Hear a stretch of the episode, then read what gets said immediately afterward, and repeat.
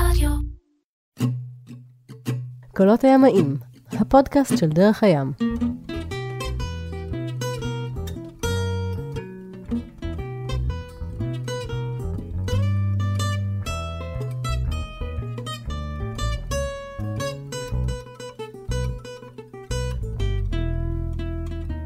קולות הימאים, הפודקאסט של דרך הים, אנחנו במרינה בתל אביב, בחוץ, אולי תשמעו ברקע כל מיני מסורים מנסרים וקצת ציפורים מצייצות, ואולי איזה דג קופץ או קורמורן תופס דג, שראיתי קודם קורה, ואני אה, שמח להימצא פה ביחד עם איתן פרידלנדר, שאתה בעצם אלוף העולם הראשון שאנחנו מראיינים בפודקאסט הזה, כבוד גדול. אה, מתי הפכת לאלוף עולם?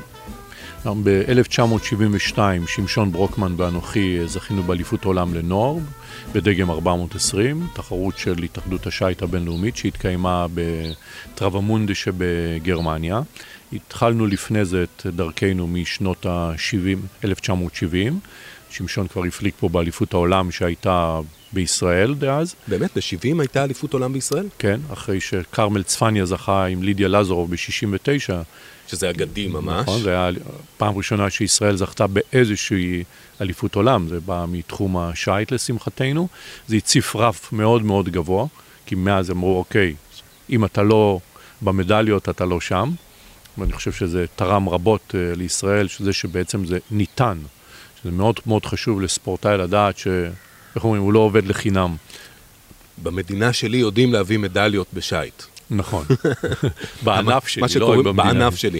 המסורת, מה שנקרא. נכון. ולאותה אליפות עולם ששמשון ואני התחרנו ומאוד הצלחנו, זה היה האירוע הבינלאומי הראשון שלנו. אה, עשינו הכנות אה, במבחנים בארץ, שבעצם היה מחסור באנשי צוות באותה תקופה, אז אה, חלק מהגאים בעצם התחרו מי, עם מי אני אצא לחו"ל.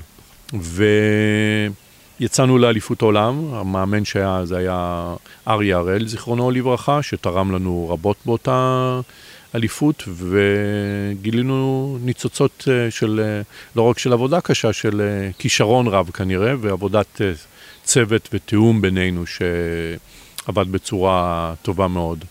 ולראיה, ניצחנו את האליפות. וזו לא הייתה האליפות הראש... האחרונה שניצחתם. נכון, משם אה, הוזמנו ל...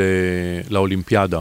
באותה תקופה, במקביל אה, למשחקים אולימפיים, אה, הזמינו מצטייני נוער מכל מדינה בענפים שונים.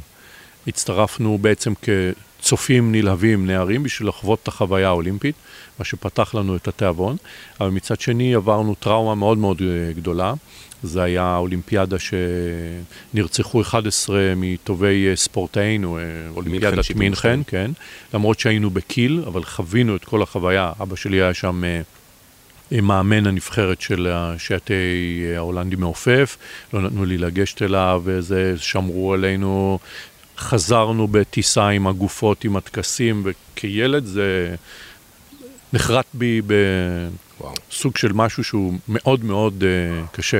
Uh, להזכירכם, הייתי בן 14 באותה תקופה ושמשון בן 15, זאת אומרת, uh, איך אומרים, נערים צע, צעירים ומתבגרים, שמהחוויה, מהאופוריה של uh, הצלחה באליפות עולם, חווינו משהו שבעצם היה פעם ראשונה בספורט העולמי. רצח ספורטאים באירוע מאוד מאוד אה. מכונן, שבעצם שינה את פני האולימפיאדה לעתיד.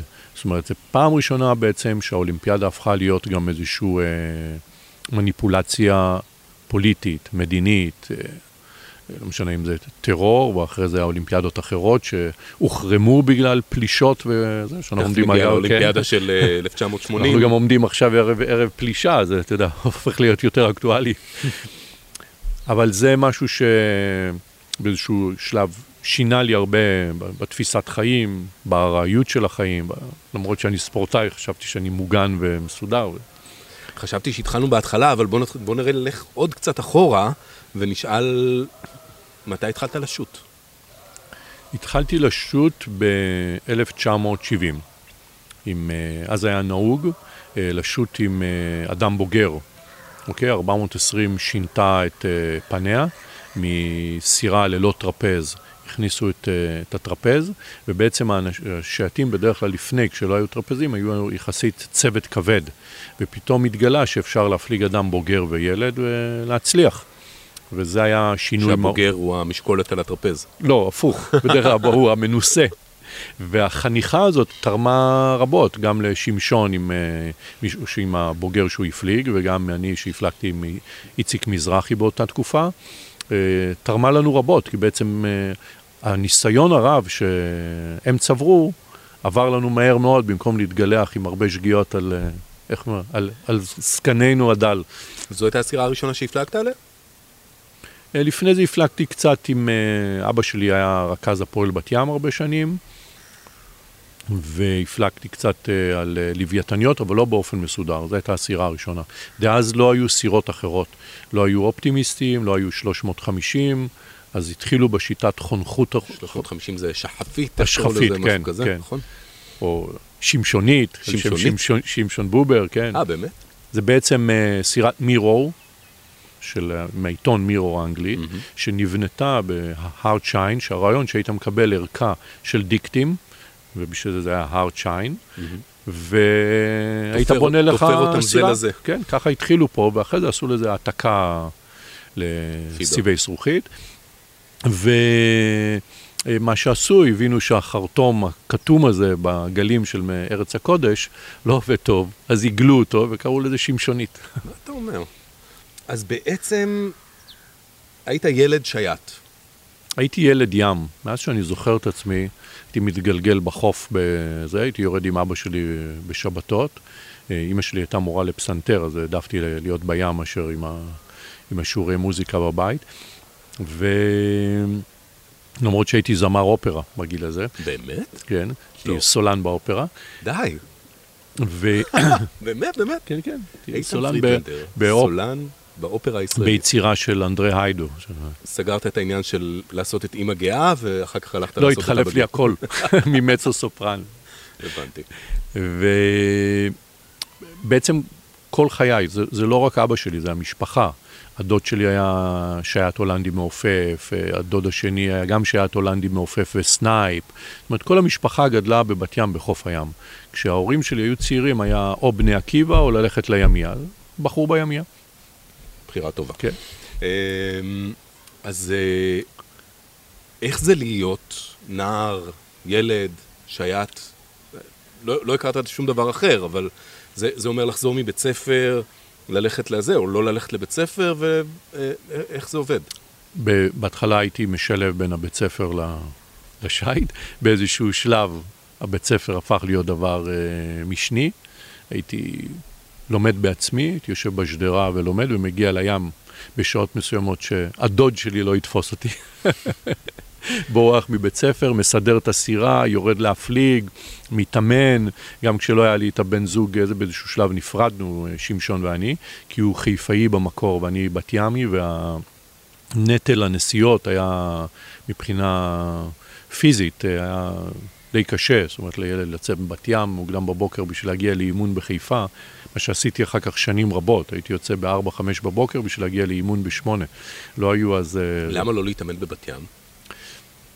מצ... מפרץ חיפה מבחינה זאת היה עדיף, סירה הייתה מאוחסנת אז אצל ההורים של שמשון, הייתם מורידים אותה לים בהליכה? לא היו uh, גוררים לנו אותה. מה אתה אומר? מדבר על אליפות העולם הראשונה? היו תחרויות לפני, אני מניח. אה, זו הייתה התחרות הבינלאומית הראשונה שלנו. אה, לא היה לנו, אה, זה, היינו די נרגשים מהמעמד, ואולי לא מספיק... ידעתם, נר... ידעתם שיש לכם סיכוי? אה, לא. כי לא, לא התמודדנו לפני זה. זו פעם ראשונה ש... שלנו כצוות. שמשון היה בעבר, ופעם ראשונה בכלל שלי באירוע בינלאומי. אבל uh, תוך כדי האירוע הבנו שאנחנו בסדר. וגם uh, כמה שיוטים היו אז? היו תשעה שיוטים, היה שם uh, מצופים שהם מצופים קבועים שבלבלו את כולם עם כל מיני uh, צורות שזה היה מסמנים, כל פעם היו בוחרים משולש לפי, לפי הרוח, ובזה דווקא היינו טובים, בייחוד uh, שמשון בזיהוי, ויצא מצב שהיה פעם אחת אנשים הפליגו למצוף שהוא אינו המצוף הנכון, אז היו משולשים ולא הטרפזים של היום, ועצרנו את הסירה, נתנו לכולם להפליג למצוף הזה, תבין איזה ביטחון היה לנו. הפלגנו למצוף הנכון, וכמובן אה, ניצחנו את אותו שיוט. זה נחשב ניצחון טקטי? אה, כן. אה, לא אמרנו שבעצם הזוגיות הזאת עם שמשון המשיכה 14 שנה, 15 שנה, משהו כזה? מ-72, עם הפסקה ששלב הפלגתי עם גד ריטבו, שזה ניצחנו באליפות ישראל, ואחרי זה עם מוטי אמברם. ומוטי אמברם, אז היה מלחמת 73, הוא כבר היה, הוא גויס, אז הוא נעלם לכמה חודשים, אז התאמנתי עם גדי ריטבו, היום זה דוקטור גדי ריטבו. ואחרי זה עשינו שוב איחוד, שמשון ואני, וראינו כי טוב, ומאז הייתה חתונה קתולית. התקופות שישנתי איתו יותר במיטה זוגית מאשר אשתו הנוכחית. מה הייתה החלוקה ביניכם? מי היה על ההגה, מי היה הצוות? שמשון היה הגאי, תמיד. הוא גם, אתה מכיר אותו, הנתונים שלו, הוא אדם נמוך, זאת אומרת, נמוך קומה. ואני באופן טבעי יותר גבוה ממנו, אז הייתי זה, אבל החלוקה... טרפז, מפרסן. כן. וטקטיקן. את הטקטיקה היינו עושים ביחד. באותה תקופה גם כשעברנו ל-470, הבנו שדרך המוסדות יהיה לנו קשה מאוד. זאת אומרת, המעבר מ-420 ל-470 הוא מעבר לא פשוט. זה כמו לשחק סטנגה בשול... בשכונה ואתה פתאום מוזמן לשחק בברצ'ה עם מסי, והיה לנו איזשהו רגע, תעצור, תסביר לי שנייה. אני יודע ש-420 היא סירה אה, שאורכה 4 מטר ו-20, 470 מעט יותר ארוכה, ויש לה יותר מערכות שמאפשרות לשלוט. היא מעבר למערכות. מה... כמה זה מסובך מה, לעבור מ-420 ל-470? לא, זה, זה, הנקודה היא לא ב, רק במערכות ובאורך הסירה. היא עצם העובדה שסירה מסוימת היא סירה אולימפית, רמת שיט היא שונה. כל דגם אולימפי, רמת השיט היא שונה מאשר דגם בינלאומי. ברמת הציפיות, ברמת לא, ה... ברמת ההכנה של הספורטאים. הבנתי. ספורטאים עובדים uh, כמקצוענים, ובדגמים בינלאומיים היו שעתי שבת פלוס כזה, אז זה אחרת. וההשקעה של המערכות, של המדינה, של האיגודי ספורט, של הוועד האולימפי, של כולם, היא, היא אינטואיט. לכל מדינה חשוב שתהיה מדליה. Mm-hmm. אז יש יותר כסף, יותר ציוד, יותר מאמנים, יותר פיזיולוגים, פסיכולוגים, אה, מפתחי מפרשים, וזה משנה את התמונה. אז באיזושהי תקופה היה לנו, למזלנו הרב, תופר מפרשים יהודי שעלה לארץ, אה, בוב מן. בחיפה. בחיפה. והוא פתח מתפרה בארץ, והוא בעצם שינה לנו את תפיסת השיט. להיות דבק במטרה, להיות מאוד מתוחכם, לחשוב ו... ולפתח את המפרשים. היינו uh, טייסי ניסוי, והתחלנו להיות טייסי ניסוי גם לתרנים לחברות זרות, ובנינו לעצמנו, ישבתי ובניתי את הסירות שלנו שהתחרנו ב-470. בשביל לדעת, כן, ולמזלנו, אה, גם אבא שלי, גם הדוד של שמשון, גם גיורא קדר פה במרינה, עזרו עם... אה, ואספו כסף לקרן, היה לנו מאמן שהוא היה בעצם מאמן שלנו, שזה היה מהפכה באותה תקופה בעולם, לא ב... מאמן ב... רק של הזוג רק של הזוג. כי הבנו שאם אנחנו נחכה שאיגוד השייט והמערכות יתעוררו, תעבור האולימפיאדה ואנחנו לא... זה, זה היה מוקצן עד כדי כך. אנחנו מדברים על, על אולימפיאדה של 1980. או שאנחנו... לפני. לפני. לקראת, זה הקמפיין שלכם לקראת... אנחנו ב-76 שהתחלנו להפליג ב-470, אחרי שזכינו במדליית ארד ב-420 באליפות עולם. אה, הלכנו לתמיכה פסיכולוגית, ואז היה גלעד וייגארטן בווינגייט, שהוא היה אז הפסיכולוג, אחרי זה הוא היה איש מנהל וינגייט וכולי, ואמרנו לו שהשאיפה שלנו זה לנצח את אליפות אירופה ואליפות עולם ב-470, בדגם אולימפי. אמר לנו, שלא יחשבו שאתם משוגעים. ואז הבנו שבעצם, שאנחנו חייבים לעשות זה, עם העזרה הגדולה של אנשים שהזכרתי, משפחה של שמשון וגיורא קידר, עם ה... בעצם אה, הוקמה קרן, היה לנו מאמן שהיה בעצם השייט שעזב אחרי זה את, אה, זאת אומרת שהיה באולימפיאדת מינכן, זאת אומרת שייט עם ניסיון אולימפי, ניסיון של חוויה אולימפית, כי זה אירוע שונה מאליפויות עולם אה, אולימפיאדה, משחקים אולימפיים, שהכין אותנו.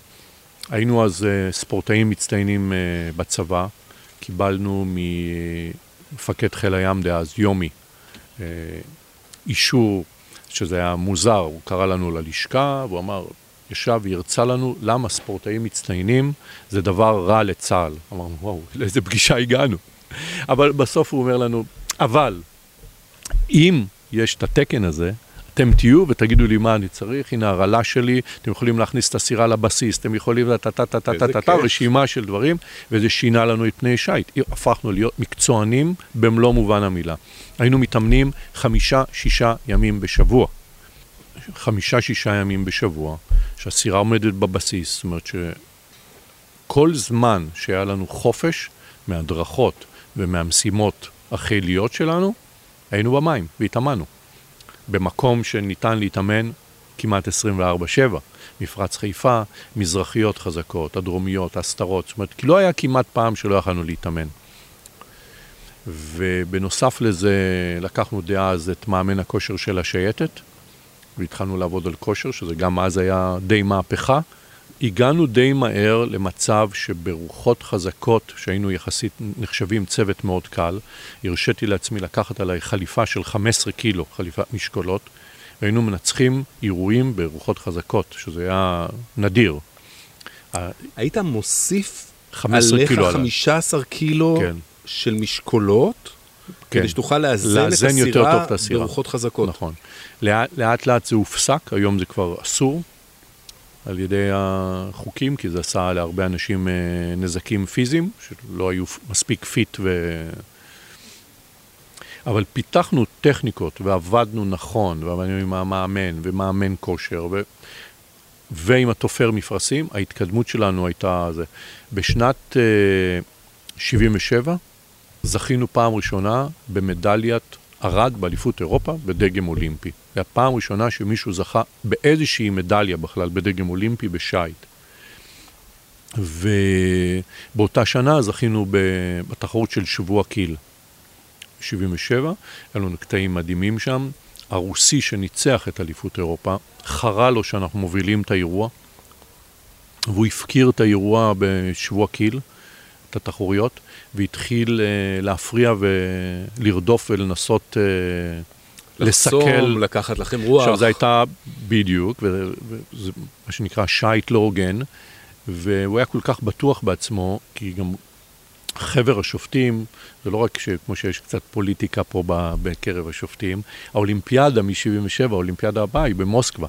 אז אם חבר השופטים יהיה יותר מדי נגד, אז לא בטוח שאותם שופטים יגיעו לאולימפיאדה.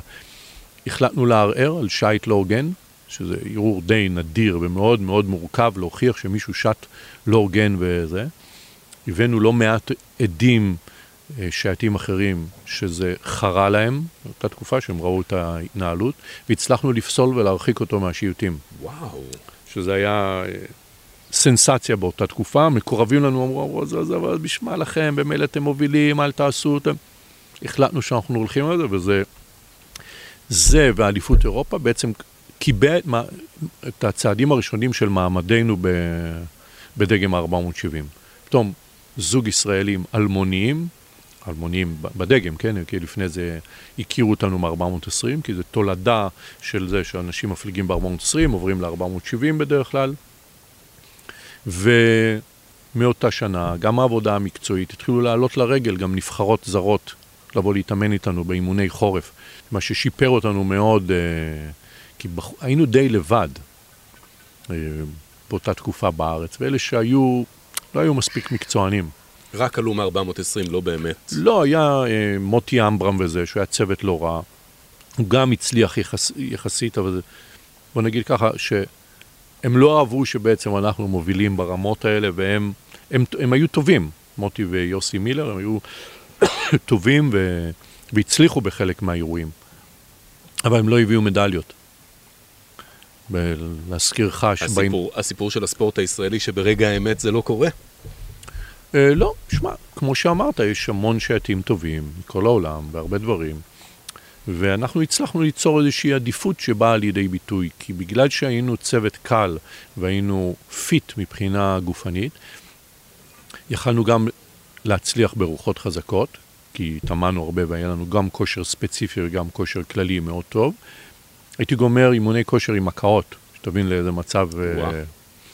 חומצה לקטית full on. כן, היה מריץ אותנו במדרגות של לשכת הגיוס בחיפה, קורע אותנו, את העליות של בית אורן, בא מהשייטת, אתה יודע. אז גם לא הבינו בסרגל מאמצים, אז היה לא פול היה גז כל הזמן, בדיוק. בדיוק, כל הזמן פול גז. אתה יודע, כמו שאומרים, מתחילים מהר ומגבירים.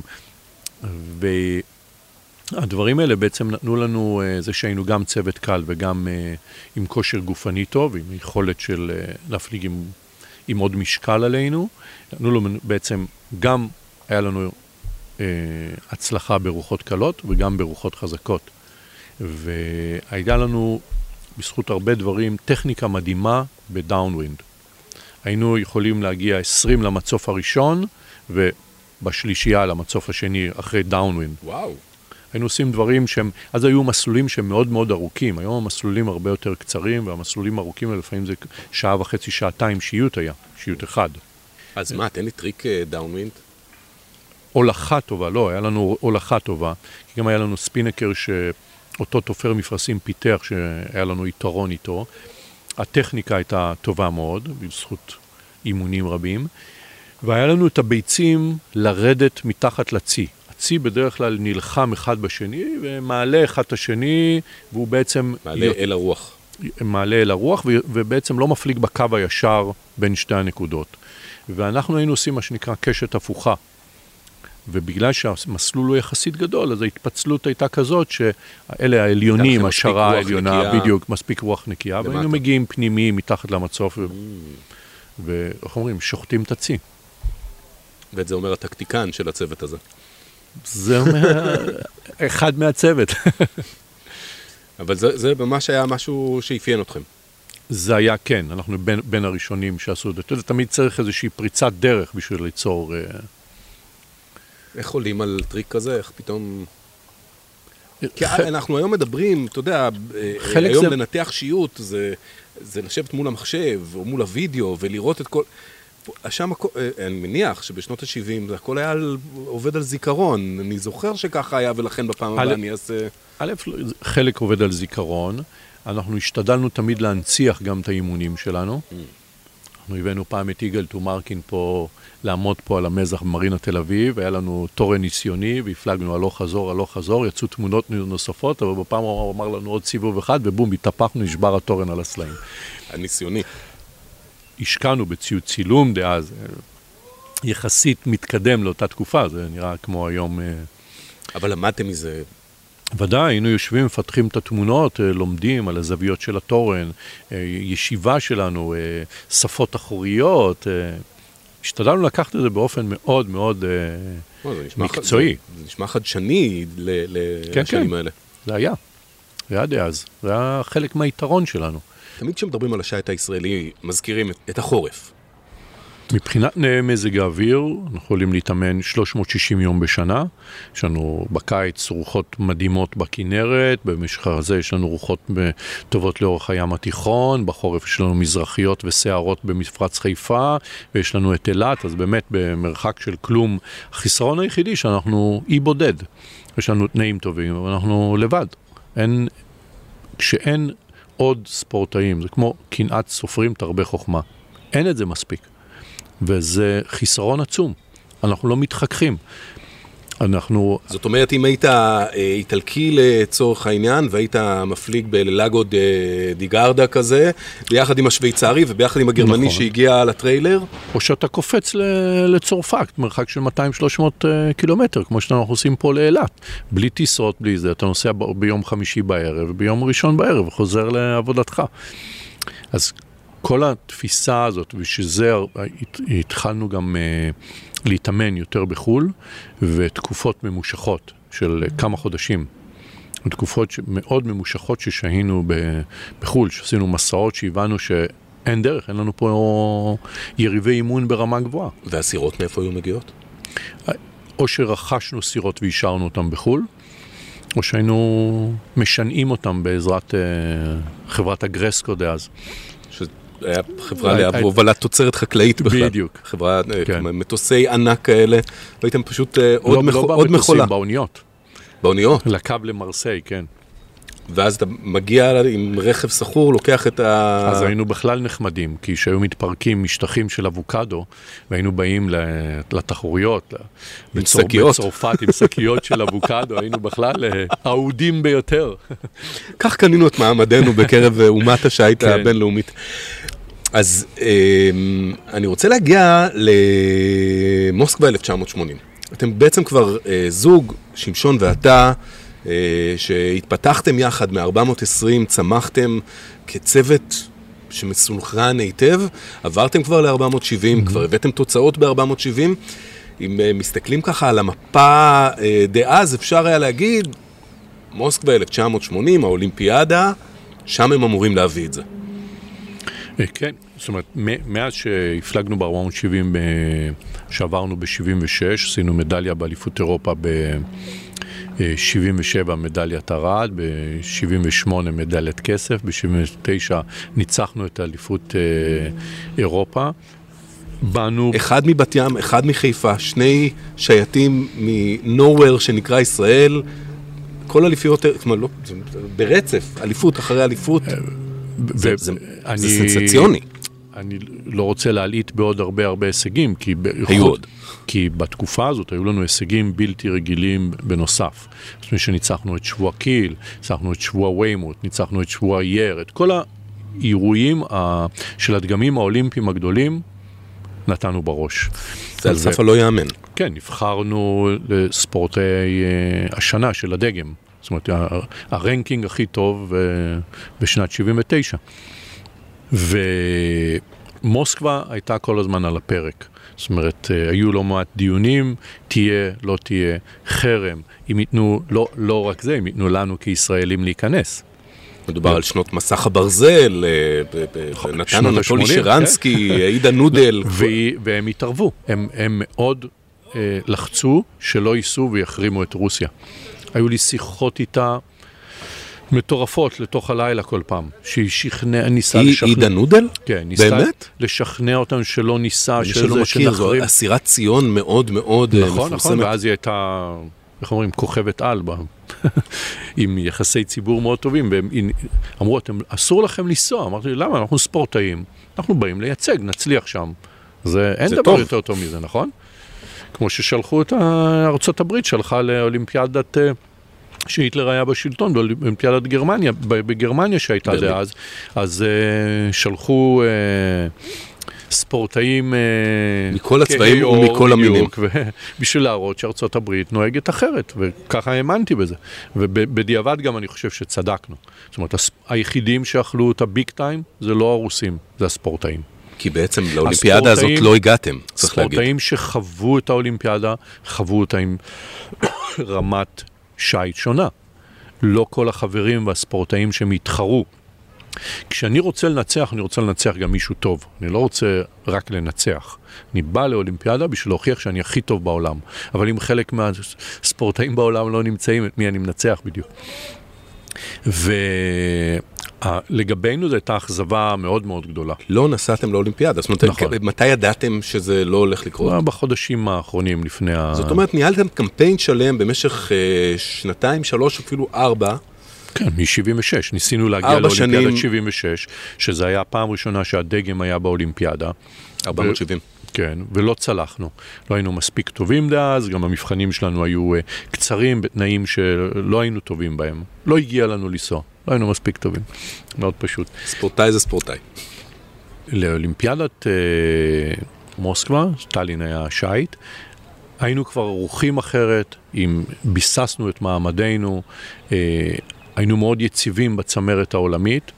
ואני חושב שהיינו די במיטבנו, גם בזכות כל מה שסיפרתי לך, שאיך שנהגנו להתאמן בצבא, שהיה לנו תנאים של ספורטאים מקצוענים, אז עד 80 אה, עוד אה, שירתנו.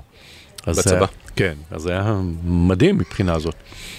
והגיעה אולימפיאדה, זאת אומרת מועד האולימפיאדה, והבנו שאנחנו, אה, מדינת ישראל, לא אנחנו, לוקחים חלק בחרם העולמי על רוסיה בעקבות הפלישה לאפגניסטן דאז. שזה עושה היום את זה אקטואלי עם אה, פלישה לאוקראינה. אנחנו ממש, אנחנו מקליטים את הפודקאסט הזה כשפוטין מאיים להיכנס בדיוק. לאוקראינה בגלל הבדלנים וכולי. אה, עד שהפודקאסט יעלה, אין לדעת, אולי כבר תהיה שם נכון. מלחמה, אולי תהיה מלחמת עולם, אנחנו לא... אנחנו כאן במרינה בתל אביב וטוב לנו וטוב שכך. ואמרנו אנחנו כבר מוכנים אז למה שלא נעשה זה אז השתתפנו אה, אמרנו נעבור ל-420 מכמה סיבות אחד רצינו לעשות הישג ולא להפסיק לשוט באותה תקופה כי כולם היו באולימפיאדה ואנחנו כל מי אה, שהתחרה ב-470 מן הסתם, כן, ויכול היה, היה. באולימפיאדה. ובמקביל, באותה אה, שנה הייתה אליפות עולם בצרפת, בקויברון, שזה אחד המקומות המדהימים לשוט, גם ה... זה, זה הווינגייט של הצרפתים בתחום השיט, אבל ברמה מטורפת. רמה- מעבדת השיט של כן. הצרפתים? באמת מדהים, באיזה צד זה של צרפת? אה, באוקיינוס. באוקיינוס. ופנינו לאליפות העולם, אחד, כדי להצליח, ושניים, אה, שנה אחרי זה הייתה מתוכננת שם אליפות עולם ב-470. ואמרנו, תהיה הכנה טובה להכיר, אנחנו לא מספיק מנוסים בתנאי זרם, בתנאים מסוימים, את הסביבה, את המקום, את התנאי רוח. והצליח לנו. זכינו באליפות עולם. ב-420. ב-420, ברמה כזאת היינו כל כך דומיננטים בתנאים האלה, שלא נדרשנו להפליג את הזינוק האחרון. כמו שאומרים בשח, מת סנדלרים.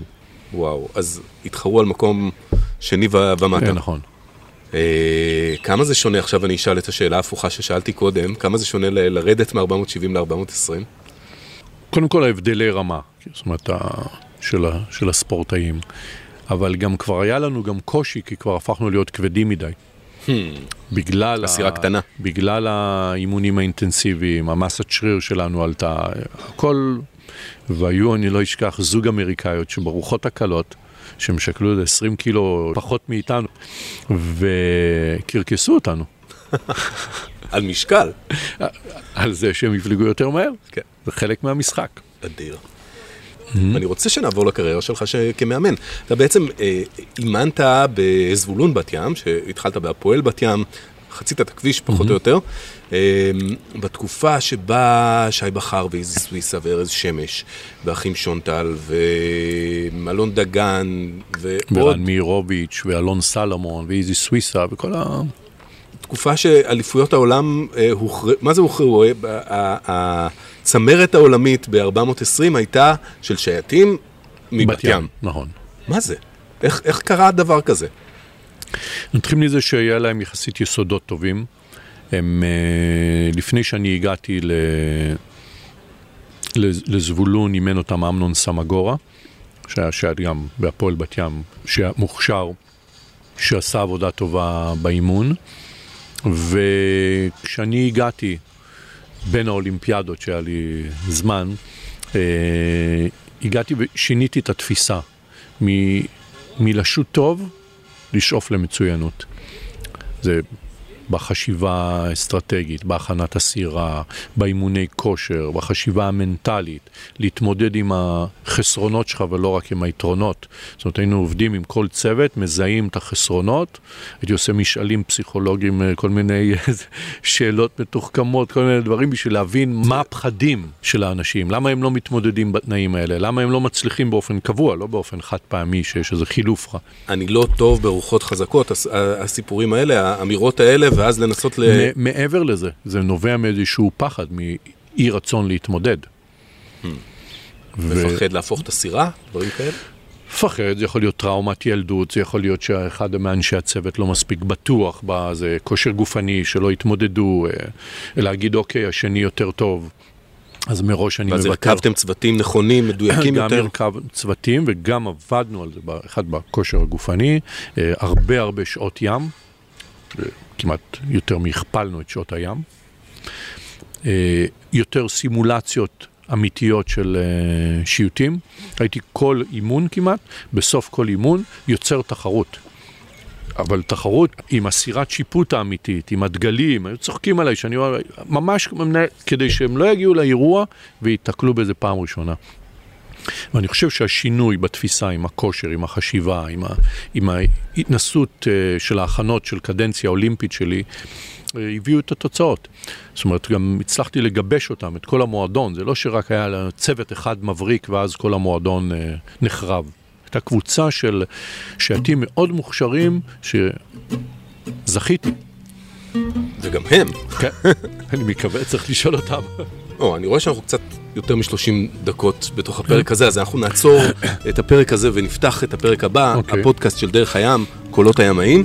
אנחנו עם איתן פרידלנדר, ותכף תכף נשוב. מקליטים אגב, אם לא אמרתי את זה קודם, אמרתי את זה קודם, במרינה, בתל אביב, ו... מקסים. קולות הימאים והשכפים. קולות הימאים, השכפים.